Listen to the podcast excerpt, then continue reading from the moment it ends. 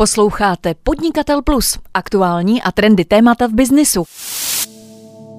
K poslechu také doporučujeme příběhy československých značek. Historie známých brandů, doplněná o rozhovory s pamětníky a historiky. Příběhy československých značek přináší podnikatel.cz.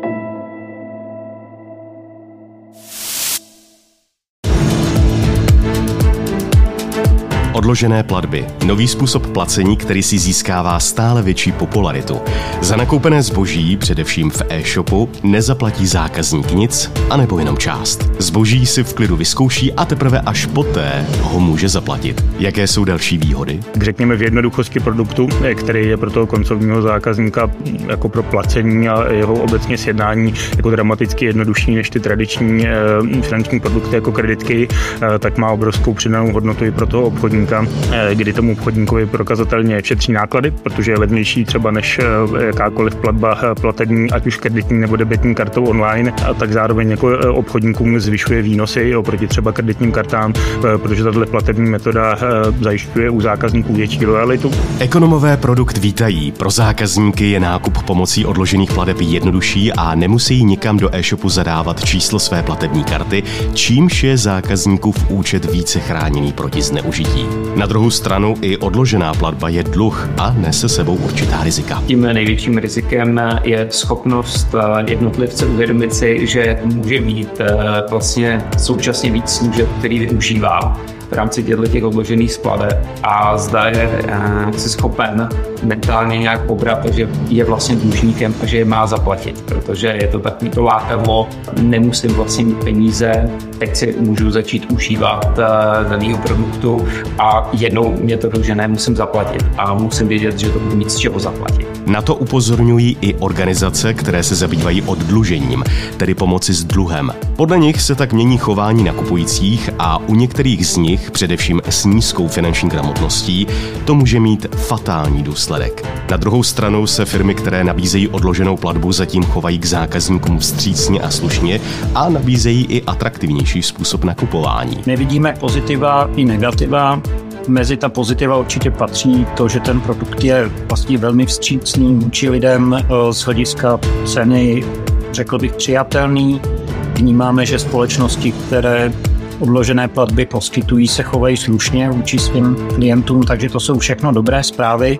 Mezi ty eh, parametry, které nás trochu znepokojují, patří hlavně to, že si myslíme, že můžou odložené platby dlouhodobě měnit chování spotřebitelů. Odložené platby tak někdo vnímá jako riziko, někdo jako příležitost. Pojďme si nejdříve představit jednu z nich. No a k tomu přidáme názory ekonomických odborníků, kteří nový způsob placení zhodnotí. Jsem Michal Hovorka a vy posloucháte Podnikatel Plus.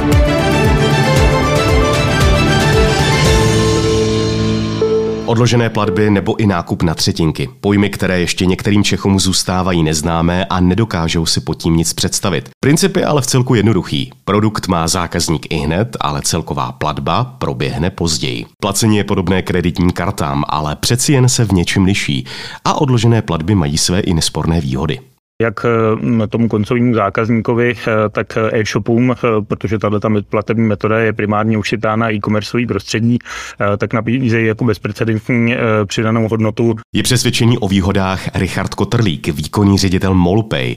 Tato služba ostatně mění v těchto dnech jméno, protože značku již úplně ovládla ČSOB, když odkoupila zbývající podíl od Molu Group. Mezi další provozovatele odložených pladeb patří například Twisto, Alza.cz s nákupem na třetinky, Raiffeisen Bank se službou Platím pak a další.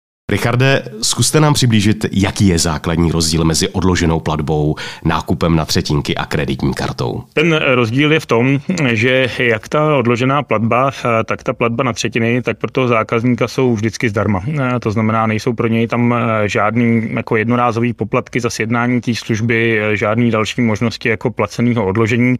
Zatímco ta kreditní karta tak je produkt, který za určitých podmínek může být zdarma, nicméně velmi často, pokud pokud se podíváme na ty tradiční produkt v portfoliích bank, tak už i jeho vedení zdarma je podmíněný nějakým minimálním obratem měsíčním nebo nějakým počtem transakcí. A pak samozřejmě v momentě, kdy si přejete odložit za poplatek tu částku z toho vašeho vyučtování, tak pak přichází to naším pohledem poměrně netransparentní a složité mm, úročení. No. Tak to, to je asi ten zásadní rozdíl, který tam vidím. A když se podíváme konkrétně na ty odložené platby, v čem spočívají ty její výhody?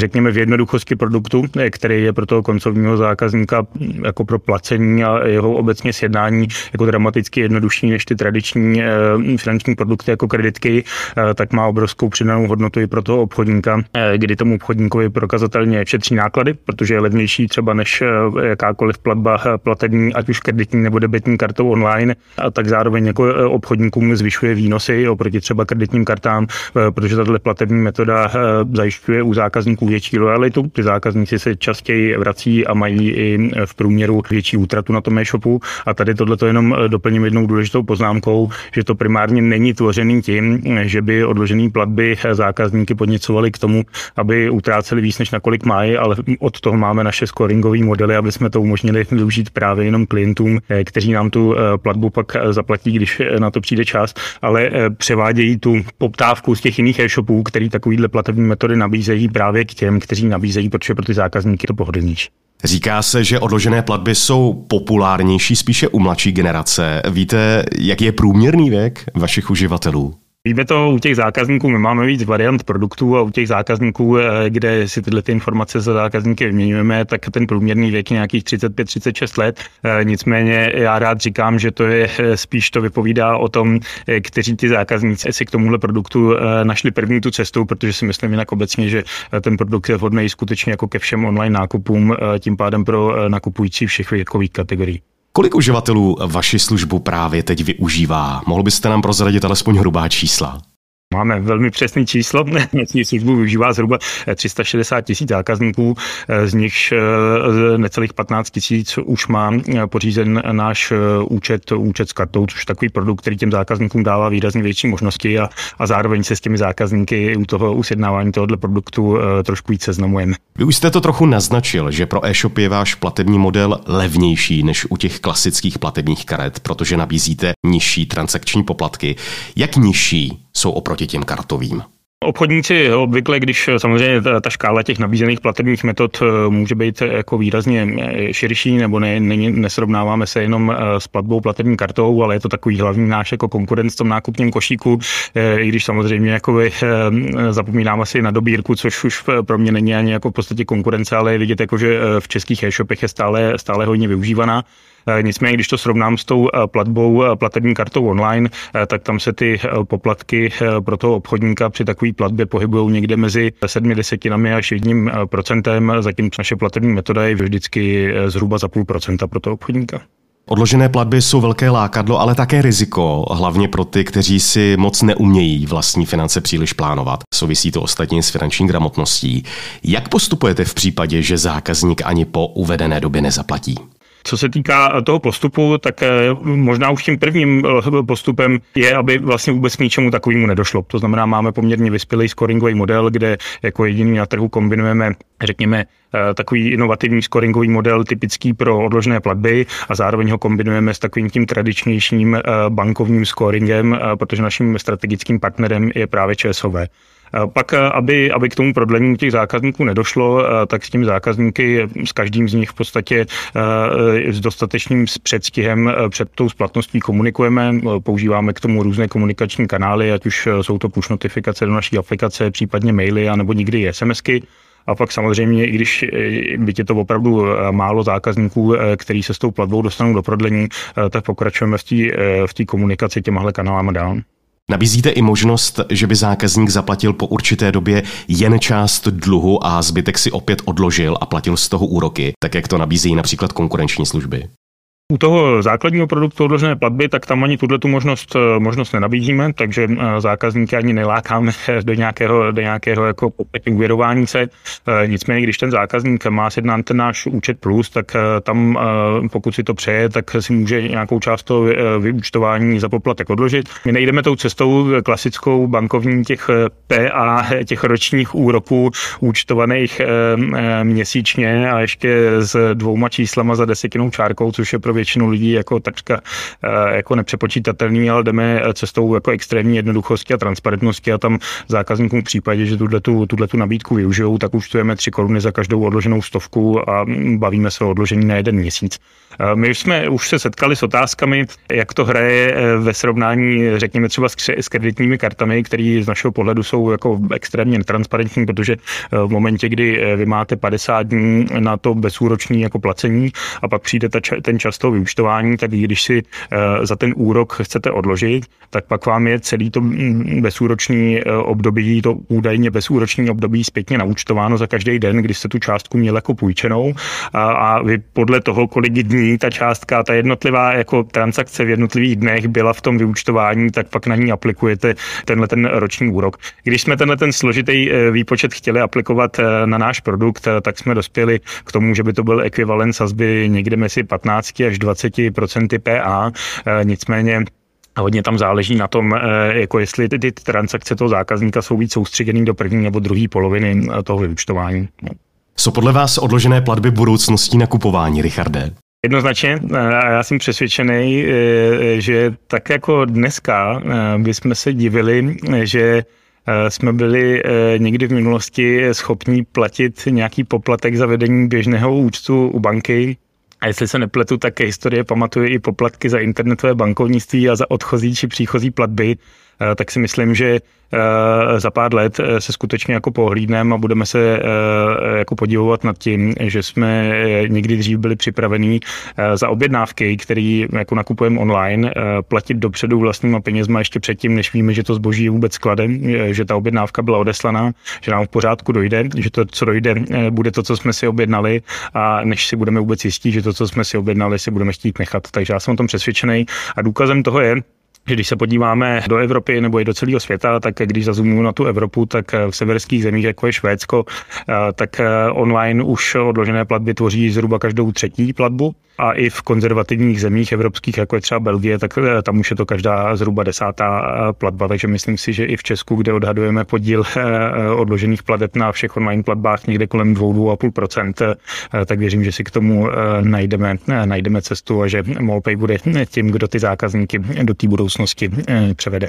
Každý nový způsob placení je tak výhodný pro zákazníka i obchodníka. Vidí to stejně i ekonom Ladislav Tyl z Vysoké školy ekonomické. Ladislave, jaké konkrétní výhody v rámci odložených pladeb vidíte vy? Takhle máme vlastně v té hře tři, tři hráče. Jsou to uh, internetové obchody nebo obchody obecně, které využívají nebo umožňují spotřebitelům platit uh, přes uh, tyto kanály. Takže samozřejmě oni zvyšují tím svoji atraktivitu vůči tím spotřebitelům, protože opravdu ty platby přes uh, většinu těch kanálů nebo těch zprostředkovatelů, které jsou velmi uživatelsky přívětiví, takže tím zvyšují uh, jaksi svoji atraktivitu pro ty kupující. Potom tam samozřejmě máme eh, ty zprostředkovatele, který vlastně tu službu poskytují, takže eh, ty žijí vlastně s eh, marží, které anebo provizí, které jsou vlastně za každou transakcí vlastně poskytovány. No a pro nás jako spotřebitel, jak jsem říkal, nedochází té fyzické transakci v momentě toho nákupu, můžeme si zboží vyzkoušet, nezadáváme složitě nikam své bankovní údaje, čísla svých kreditních karet, takže zase i pro nás je to velmi jednoduché. A mm, v neposlední řadě je řada firm, který nabízejí vlastně při nákupu přes jejich systém i určité drobné slavy, což zase pro toho zákazníka může být atraktivní, byť se bavíme o, o nízkých procentech. Proč si myslíte, že vůbec vznikla myšlenka odložených pladeb? Například ve Velké Británii, co vím, je tento způsob placení velmi oblíbený. U nás se stále ještě rozjíždí, mohli bychom říct. Myslíte si, že myšlenka odložených pladeb je tu z toho důvodu, aby umožnila lidem více a hlavně rychleji nakupovat? Myslím si, že jste to vlastně odpověděl úplně přesně. Já si pamatuju, že ještě uh, před pár lety, a teď se to jemně mění, když eh, se dělali průzkumy, jaký je nejoblíbenější forma úhrady zboží za nákup na internetu, tak v českých zemích to byla jednoznačně platba na dobírku, protože ta míra důvěry vůči těm internetovým obchodům byla nižší a zákazník eh, vlastně chtěl mít jistotu, že to zboží fyzicky převezme a pak teprve dojde k té transakci. A tady tyhle ty uložené platby vlastně výrazně suplují a pomáhají nám snížit tu nedůvěru vůči těm internetovým obchodům. Protože i fakt, že ten poskytovatel té platby se dohodne vlastně s tím konkrétním internetovým obchodem nebo jakýmkoliv jiným obchodem, tak vlastně v nás vzbuzuje určitou důvěru, že tam došlo k nějakému ověření nebo že, že, že tam je i nějaká kontrola eh, na této straně té transakce. Kdo tuto službu bude podle vás využívat nejčastěji? Budou to primárně mladší zákazníci? Co vlastně ukazují různé průzkumy na trhu, tak uh, tato služba je logicky populárnější mezi mladšími generacemi, protože pořád je to služba, která uh, vyžaduje nějaké schopnosti v oblasti vlastně práci s uh, elektronickými zdroji, s digitálním vlastním prostředím a tam k tomu jednoznačně inklinují víc mladší, mladší generace. Nicméně tou mladší generací beru kohokoliv do 50 let. Jak se podle vás, ekonoma, systém odložených plateb liší od kreditní karty? Jsou tam určitý niance. Ta, ta základní myšlenka a vypadá pro lajka velmi podobně, protože u kreditní karty vlastně také nejdete do toho rizika nebo do, do té transakce s vlastními penězi, které máte momentálně na účtě, ale jdete do toho s tím, že tu platbu vlastně z vašeho účtu budete muset uhradit eh, někdy v budoucnosti. Takže takhle velmi jakoby jednoduše je to prakticky stejné, ale začínají tam vlastně potom být různé niance v tom, jak je vlastně na toho daného uživatele nahlíženo. Protože v případě kreditní karty vás ta banka eviduje jako dlužníka, některé banky vlastně ten limit, který používá tou kreditní karty, bere jako součást eh, jakéhokoliv jiného dluhu, které, který vlastně té banky máte, takže stejně jako když máte hypotéku, tak i ta kreditní karta v tom daném limitu eh, se chová stejně. A, a pak jsou tam vlastně eh, rozdílní poplatky za využívání této služby, především ve chvíli, kdy nezaplatíte. To bezúroční období se pohybuje plus minus ve stejných časových obdobích. A co problematika takzvané bonity? Přeci jenom eh, ta se u klasických úvěrů, včetně i kreditní karty, striktně přeci ověřuje. Tohle je vlastně další z bodů, eh, jak bych mohl odpovědět na tu otázku, jaký je rozdíl mezi kreditní kartou a těmi odloženými platbami. Protože ve většině případech firmy, které poskytují ty odložené platby, tak eh, si bonitu uvěřují, bych řekl, velmi povrchně. Zároveň nezadávají toho dlužníka do nějaké databáze. Takže potud uh, bych řekl, že zase plyne určité riziko i pro toho, kdo poskytuje uh, ty finance, protože prostě o té bonitě za toho tolik z mého pohledu neví. Na druhou stranu poskytuje částky, které eh, nejsou pro tu firmu nějak likvidační a byly by asi likvidační, kde by to byl nějak, nějaký masový problém, že, že by jim najednou nemohli splácet tisíce lidí. Takže to je jakoby na té první úrovni té otázky, ale jinak samozřejmě v momentě, kdy se dostanete do problémů se splácením, zapomenete, anebo fakticky nemáte ty peníze, tak samozřejmě to eh, výrazně postihuje váš celkový eh, si obraz té vaší bonity na, na tom trhu v momentě, kdy byste žádali o jakoukoliv další půjčku, včetně hypotéky. V poslední době se často mluví o zvýšené potřebě finanční gramotnosti. Je nutné, abychom tento systém placení již zahrnuli do problematiky finanční gramotnosti, aby nedocházelo k většímu zadlužování. Celé určitě. Prostě bavíme se neustále o tom, že toto je určitá forma uh, dluhu. Většina uh, z nás, která bude tuto tu službu využívat a má nějaké základy právě v té finanční gramotnosti, tak vlastně tu službu vnímá jako určitý benefit toho, že si můžu zboží vyzkoušet a zaplatím jakoby později, respektive pokud si zboží vyzkouším, vracím to zboží, to vlastně nedochází mezi mnou a tím poskytovatelem té uložené platbě k žádným transakcím, protože vlastně se ty transakce si vykompenzují na konci toho daného období. Takže z tohoto hlediska pro mě jako uživatel je to velmi pohodlný uh, způsob, jak můžu nakupovat a je to způsob, který zvyšuje můj jaksi důvěru v to, že nejdu opravdu na trh z kůží, že mám vlastní kreditní kartu a, a strhávají se mi ty peníze, zadávám někam své údaje. Takže potom všechno jakoby v pořádku. Ale pak bude skupina spotřebitelů, eh, kteří vlastně se nechtějí odepřít eventuálně eh, tu možnost toho nákupu momentálně. ale otázkou je, jak dalece oni opravdu řeší tu svou schopnost ten dluh vlastně splatit. Já, když jsem eh, se vlastně díval na podmínky těch jednotlivých firm, které nabízejí ty odložené platby, tak doklikat si dost často na cenu, kolik vlastně stojí ta služba ve chvíli, kdy nesplácím, není zase tak jednoduchý, respektive dá se najít, ale chvilku to trvá a je pouze otázkou, kolik vlastně z uživatelů eh, by dokázalo odpovědět, že ví, jaká je přesně ta cena za ty peníze, které si takto půjčí ve chvíli, kdy si opomene zaplatit. Nebo na to nebude logicky mít. A to může být první signál toho, že se člověk dostává postupně do dluhové pasti, tou se zabývá i organizace Člověk v tísni. Její ekonomický odborník David Borges, který dlouhá léta pracoval v bankovnictví, přesně ví, do jakých problémů se uživatelé kvůli novým způsobům pladeb mohou dostat. Davide, můžeme už nyní tvrdit, že odložené platby mohou lidi v budoucnu dostat do velkých problémů? Upřímná odpověď je, že zatím je ještě brzy něco v tomto smyslu tvrdit. Ten produkt je vlastně relativně nový, na trhu je pár let. My vidíme pozitiva i negativa. Mezi ta pozitiva určitě patří to, že ten produkt je vlastně velmi vstřícný vůči lidem eh, z hlediska ceny, řekl bych, přijatelný. Vnímáme, že společnosti, které odložené platby poskytují, se chovají slušně vůči svým klientům, takže to jsou všechno dobré zprávy. Mezi ty eh, parametry, které nás trochu znepokojují, patří hlavně to, že si myslíme, že můžou odložené platby dlouhodobě měnit chování spotřebitelů. A to v tom smyslu, že vlastně snižují bariéry, které stojí mezi pořízením nějakého eh, produktu, eh, mezi tím nákupem a čerpáním úvěru. To znamená, že se stírá trochu ten rozdíl, kdy abyste si koupil věc, na kterou teď aktuálně nemáte peníze, tak jste musel dříve podniknout alespoň nějaké minimální kroky směřující k tomu, že jste někde požádal o limit, o úvěr, někdo posoudil, zda ho dostanete. Byla s tím zkrátka spojena nějaká práce na obou stranách, u dlužníka i u věřitele. A odložená platba tím, jak funguje vlastně velmi plynulé, tak si myslíme, že může dlouhodobě vést k tomu, že lidé zkrátka se naučí pořizovat si i věci, na které nemají peníze. To se potom může vymstít v situaci, kdy najednou vy budete potřebovat eh, hotovost na něco jiného a v tu chvíli budete muset ale plnit svoje závazky z té odložené platby. Takže je tam trochu obava, co to bude znamenat. No a na co by si tedy zákazníci měli u odložených pladeb dát pozor? Tou hlavní otázkou, kterou je třeba si položit eh, u, u nákupu toho, toho výrobku, je zkrátka to, jestli si vlastně opravdu tu věc musím koupit, když zároveň na to nemám peníze a chci využít tu odloženou platbu.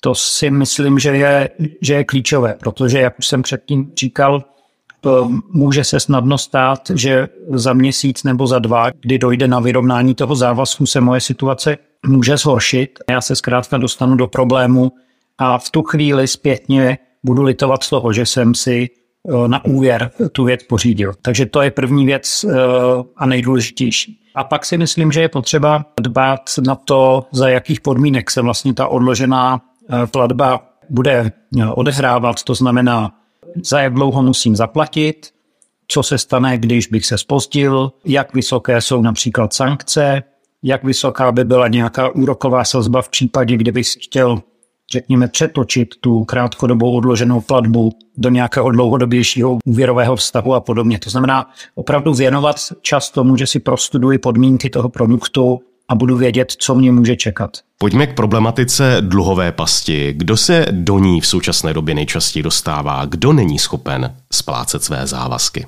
Asi neumím odpovědět eh, jednou větou eh, nebo identifikovat jednu skupinu lidí, protože těch příběhů je mnoho, ale Možná přeci jen bych zmínil asi tři eh, kategorie lidí. Ta první jsou zkrátka lidé, kteří se ocitnou v nějaké obtížné eh, životní situaci.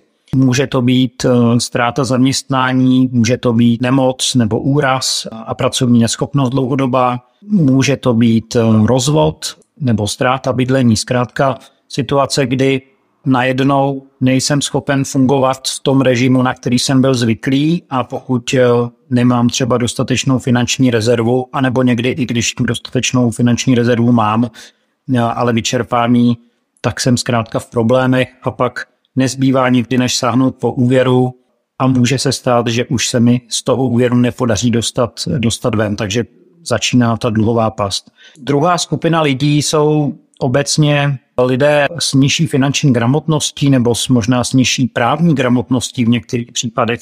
To znamená někdo, kdo si třeba nedostatečně prostuduje nabídku úvěru, kdyby si byl vybral jiný úvěr, jinou půjčku, tak by se v těch problémech neocitl, ale protože bohužel si neprostudoval podmínky, nevěděl, jaká je úroková sazba a podobně, no, tak se upsal někomu, kdo ho potom no, opravdu drtí těmi podmínkami a splatit takovou půjčku bývá, bývá často problematické. To je asi druhá skupina lidí a pak bychom možná ještě identifikovali třetí a to jsou lidé, kteří z jakéhokoliv důvodu už jednu nebo i více půjček mají a snaží se vlastně tu situaci řešit tím, že si půjčují na splátky těch dalších půjček. To znamená, to už je opravdu ta dluhová past, eh, kde místo toho, abych, abych se zvedl a šel do, do poradny a pokusil se řešit tu situaci nějakým radikálním řezem, tak pořád doufám, že se to nějak povede zazáplatovat a půjčuji si další a další peníze. Když se podíváme na současnou ekonomickou situaci výjima problémů, které souvisejí s inflací a drahými energiemi, tak zadluženost Čechů stále stoupá. Čím je to způsobeno? Je to pestrou nabídkou úvěrových produktů, moderní a konzumní způsob života a tím pádem nutkání více nakupovat. Jak to vnímáte vy? Myslím, že jsou to vlastně všechny ty vlivy, o kterých jste mluvil, navíc ještě kombinované s relativně dobrou ekonomickou situací v posledních letech, která lidem umožňovala žít s určitým optimismem, to znamená pořizovat si zboží nebo služby eh, na úvěr s očekáváním, že budou schopni eh, finančně ty úvěry splácet, protože se jim dařilo dobře podnikání nebo zaměstnání. Důležité je, že hodně rostly mzdy, takže lidé předpokládali, že tedy budou schopni splácet, nezaměstnanost je na eh, minimálních úrovních a do toho ještě přichází velmi intenzivní v úvozovkách masáž eh, z hlediska nabídky všelijakých úvěrových produktů. Když si pustíte večer televizi, tak je téměř nemožné eh, minout reklamu na půjčku nebo, nebo podobný finanční produkt. Takže všechny tyhle vlivy dohromady jakoby utvrzovali lidi v tom, že je v pořádku a, a, a že je zcela smysluplné si brát eh, půjčky Teď si myslím, že samozřejmě ta situace se bude vyhrocovat, protože ty ekonomické výhledy už tak růžové nejsou, takže, takže uvidíme, jak se s tím budou Češi popasovávat v těch dalších měsících a letech. Takže jsou hrně řečeno odložené platby ano, protože mají své nesporné výhody, ale přemýšlet nad tím, zda budu schopen tyto platby i splácet. No a co uslyšíte příště? Neberu všechny spolupráce a, a stojím si za tím, že fakt dělám reklamu jenom na to, s čím jsem spokojená. Jak probíhá spolupráce influencerů a kosmetických firm? Pod pokličku tohoto biznesu nahlédneme již v příštím díle Podnikatel Plus. Naslyšenou se těší Michal Hovorka.